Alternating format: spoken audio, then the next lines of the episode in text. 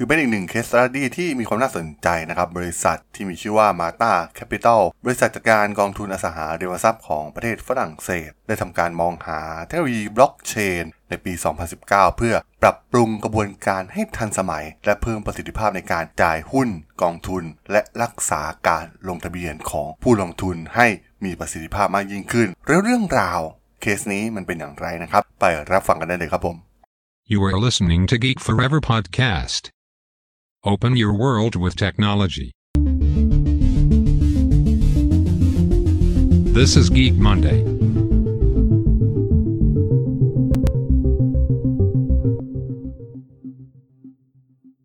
วัสดีครับ ผมด.ดลจากด.ดล็อกนะครับ และนี่คือรายการ Geek Monday นะครับ รายการที่จะมายกตัวอย่าง case study ทางธุรกิจที่มีความน่าสนใจนะครับ สำหรับในพีนี้มาว่ากันถึงเทคโนโลยีบล็อกเชนกันอีกครั้งนะครับสำหรับเรื่องราวของบริษัท ด้านกองทุนอสังหาริมทรัพย์ชื่อดังของฝรั่งเศสอย่าง Mata Capital นะครับ พวกเขาต้องการแปลงสินทรัพย์เหล่านี้นะครับในกองทุนให้กลายเป็นโทเค็นดิจิตอล Mata Capital เนี่ยมีเป้าหมายเพื่อทำการเพิ่มการมีส่วนร่วมมากขึ้นนะครับในการลงทุนด้านอสังหาริมทรัพย์ โดย ลดต้นทุนที่เกี่ยวข้องกับการลงทะเบียนของผู้ลงทุน รวมถึงเงินทุนเริ่มต้นของนักลงทุนนะครับ ถือว่ามีความน่าสนใจนะครับ เพราะว่าพวกเขามีวิสัยทัศน์ในระยะยาวก็คือ ลดจำนวนเงินตั้งต้นในการลงทุนนะครับ ซึ่งเดิมเนี่ยขั้นต่ำต้องใช้เงิน 1 0 0 0 0แสนยูโรนะครับให้เหลือเพียงแค่ 1 ยูโรด้วยต้นทุนที่ลดลงและฟังก์ชันที่ตั้งที่เพิ่มขึ้นของเทคโนโลยีบล็อกเชนนะครับทำให้ Mata Capital เองเนี่ย สามารถดึงดูดนักลงทุนในวงกว้างมากขึ้น และหลากหลายมากขึ้น ให้มาลงทุนในอสังหาริมทรัพย์นั่นเองอ่าเคสนี้ก็น่าสนใจนะครับ เพราะว่าถ้าใครหลายคนอาจจะเคยฟังคุณท็อปจาก Bitkub เองก็เคยพูดนะครับในการทำ ตลาดพวกนี้นะครับให้สามารถย่อยหน่วยการลงทุนให้เล็กลงที่สุดสามารถเข้าถึงผู้คนได้มากขึ้นนะครับ มันแปลงเป็นสินทรัพย์โทเค็นดิจิตอลได้แทบจะทั้งหมดนะครับในกองทุนต่างๆ ที่มีอยู่หรืออสังหาริมทรัพย์ หรืออะไรก็ตามนะครับที่ทำเพื่อการลงทุนสามารถเปลี่ยนมาใช้เทคโนโลยีบล็อกเชนได้แทบจะทั้งสิ้นนะครับซึ่งการทำครั้งนี้นะครับเพื่อให้บรรลุเป้าหมายดังกล่าวเนี่ยมาตาแคปิตอลได้ร่วมมือกับบริษัท Consensus Code File นะครับในการสร้างโทเค็นสำหรับกองทุน 3 กองทุนแยกกันมูลค่ารวมกว่า 350 ล้านยูโรนะครับ โดยโครงการแรกเนี่ยจะเกี่ยวข้องกับโรงแรมใหม่ 11 ชั้นที่วางแผนไว้อยู่นะครับกำลังดำเนินการก่อสร้างในเขต ชานเมืองของกรุงปารีส ซึ่งผลที่ได้ก็คือการออกเงินจำนวน 26 ล้านยูโรนะครับ ซึ่ง เป็นหนึ่งในโครงการโทเค็นด้านอสังหาริมทรัพย์ที่ใหญ่ที่สุดในยุโรปเลยก็ว่าได้ ต้องบอกว่าก่อนที่จะมาแก้ปัญหาด้วยบล็อกเชนนะครับ พวกเขาก็มีเพนพอยต์ในอุตสาหกรรมนี้นะครับ อุตสาหกรรมการจัดการทรัพย์สิน ด้านอสังหาริมทรัพย์ พวกเขาประสบปัญหาต่างๆมากมายนะครับ ไม่ว่าจะเป็นการสร้างกองทุนที่ยุ่งยาก มีค่าใช้จ่ายสูง เรื่องของการกระจายสินทรัพย์ รวมถึงการดูแลรักษาในเรื่องทะเบียนต่างๆครับของลูกค้า รวมถึงค่าใช้จ่ายในการบริหารจัดการ โดยเฉพาะอย่างยิ่งสำหรับตัวการลงทุนขนาดเล็กนะครับและการทำ KYC รวมถึงกิจกรรมการลงทะเบียน ส่งผลให้ต้นทุนในการทำการสมัครเข้ามาเนี่ยมันค่อนข้างที่จะสูงมากๆนะครับนักลงทุนสามารถเข้าถึงตลาดรองได้อย่างจำกัด พวกเขาไม่สามารถซื้อขายสินทรัพย์ได้อย่างง่ายดาย เดิมทีเนี่ย ผู้จัดการทรัพย์สินของ Mata Capital เองเนี่ยพึ่งพากระดาษนะครับในการจัดการเหล่าทะเบียนนักลงทุนต่างๆ ซึ่งการแปลงกระบวนการนี้ให้เป็นดิจิตอลเนี่ยช่วยให้ Mata Capital เนี่ยสามารถประหยัดต้นทุน และรับรองความถูกต้อง และได้รับการกำกับดูแลที่ดีขึ้นนะครับสำหรับนักลงทุนสำหรับวิธีการที่พวกเขาแก้ไขปัญหานะครับ เพื่อจัดการการลงทุนในพอร์ตของพวกเขาให้มีประสิทธิภาพเป็นไปตาม ข้อกำหนดนะครับ Mata Capital เนี่ยก็ต้องมีการควบคุมว่าใครสามารถลงทุน และกำหนดกฎการถือครองหุ้นและการทำธุรกรรมต่างๆ ซึ่งตรงกันข้ามกับแนวทางดั้งเดิมนะครับในการจัดการข้อกำหนดต่างๆ ในการปฏิบัติตามนะครับ คุณสมบัติของนักลงทุนและการออกหุ้นตามกระบวนการเนี่ยจะมีการแยกจากกัน โดยแพลตฟอร์มที่ใช้ก็คือ Ethereum ของ Code File Asset นะครับ ซึ่ง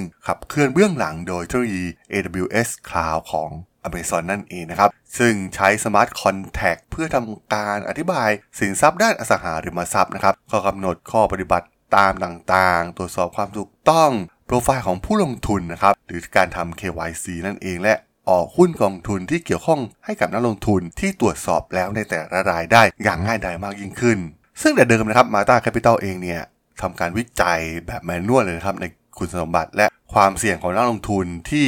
พวกเขาเนี่ยได้ทำการเชิญนักลงทุนที่มีศักยภาพนะครับมาสร้างบัญชีกรอกแบบฟอร์ม ปฏิบัติตาม KYC และอัปโหลดเอกสารที่จำเป็นทั้งหมดไปยังแพลตฟอร์มนะครับเอกสารเหล่านี้เนี่ยจะได้รับการประมวลผลจากเครือข่าย Ethereum โดย p a n t a Capital เองเนี่ยเป็นผู้ออกนะครับและผู้ที่มีสิทธิ์ซื้อท็อกเก้นเพื่อลงทุนในกองทุนเนี่ยจะได้รับอนุญาตเพื่อตรวจสอบข้อมูลประจำตัวของพวกเขา ภายในแพลตฟอร์มเลยทันที แน่นอนนะครับมันมีความแม่นยำและเป็นระบบ แบบอัตโนมัตินะครับ ซึ่งการใช้ Ethereum ของโซลูชันนี้เนี่ยทำให้นักลงทุนมีสิทธิ์ สามารถกำหนดลักษณะและจำนวนหุ้นที่พวกเขาจะซื้อได้ การชำระผ่านการโอนเงิน และการรับหุ้นเมื่อมีการตรวจสอบการชำระเงินเป็นที่เรียบร้อยแล้วนะครับ หลังจากนั้นก็จะมีการโอนโทเค็นนะครับไปยังนักลงทุนที่ได้รับอนุญาต ผ่าน private key ส่วนตัวนะครับ โดยใช้เทคโนโลยีบล็อกเชน เมื่อเสร็จสิ้นนักลงทุนก็จะได้รับใบเสร็จรับเงินที่มีรายละเอียดเกี่ยวกับ ลักษณะของการขายนะครับ เช่น ผู้ออกหุ้น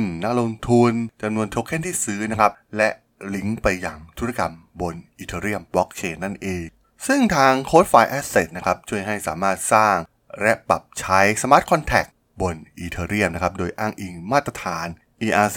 1400นะครับ ซึ่งถูกสร้างขึ้นเป็นพิเศษโดยชุมชน Ethereum และ Consensus นะครับ เพื่อให้เป็น ตัวแทนของสินทรัพย์ทางการเงินบนบล็อกเชน Smart Contract และ Token เนี่ยจะมีการรักษาความปลอดภัยที่ค่อนข้างสูงทั้งหมดนะครับ Smart Contract ทั้งหมดเนี่ยได้รับการตรวจสอบโดย Consensus Diligence ซึ่งเป็นหน่วยงานของ Consensus เองนะครับ ซึ่งถือว่ามีความปลอดภัยค่อนข้างสูงมากๆสำหรับผลลัพธ์ที่ออกมานะครับถือว่าน่าสนใจนะครับ Mata Capital เองเนี่ย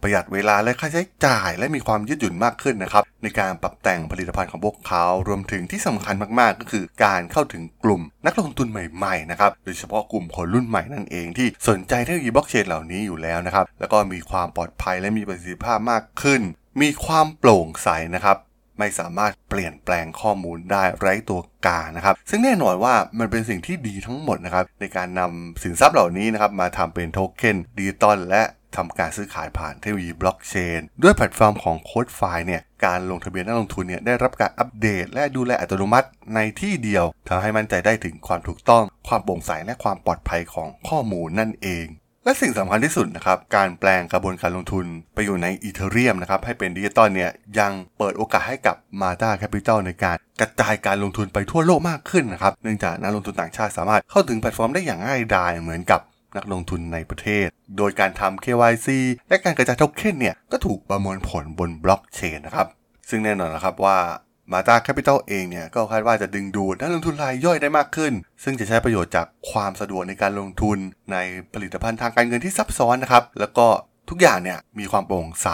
รวมถึงการเข้าถึงข้อมูลเกี่ยวกับสินทรัพย์ทางการเงินที่สามารถแสดงได้บนบล็อกเชน และเพิ่มความไว้วางใจให้กับนักลงทุนนะครับในผลิตภัณฑ์ของ Mata Capital นั่นเองครับผม ซึ่งมีข้อมูลที่น่าสนใจนะครับว่าตอนนี้เนี่ยโอกาสในการแปลงสินทรัพย์ทางการเงิน ไปสู่โลกโทเค็นดิจิตอลหรือในบล็อกเชนเนี่ยอาจจะสูงถึง 2 ล้านล้านดอลลาร์นะครับในอีก 2 ปีข้างหน้า ตามรายงานของ World Economic Forum นะครับโดยครึ่งหนึ่งเนี่ยมาจากสินทรัพย์ทางเลือกรวมถึงอสังหาริมทรัพย์นะครับ ซึ่งก็ถือว่าน่าสนใจนะครับว่าตลาดในประเทศไทยเนี่ยจะเริ่มปรับมาใช้รูปแบบนี้กันได้เมื่อไหร่นะครับว่าทางกรตอเองเนี่ยจะมีกฎเกณฑ์อะไรมาจัดการอีกหรือไม่นะครับ แต่ก็ถือว่าเป็นเคสสตี้ที่น่าสนใจนะครับกับการแปลงกองทุนเหล่านี้ให้มาอยู่ในโลกบล็อกเชนแล้วก็สามารถเข้าถึงได้ง่ายยิ่งขึ้น แล้วก็สามารถเข้าถึงได้ทั่วโลก มีความโปร่งใสมากขึ้น แล้วก็สร้างสภาพคล่องที่มากขึ้นให้บริษัทลงทุนเหล่านี้ได้นั่นเองครับผม สำหรับเรื่องราวของ Mata Capital ใน EP นี้เนี่ยผมก็ต้องขอจบไว้เพียงเท่านี้ก่อนนะครับ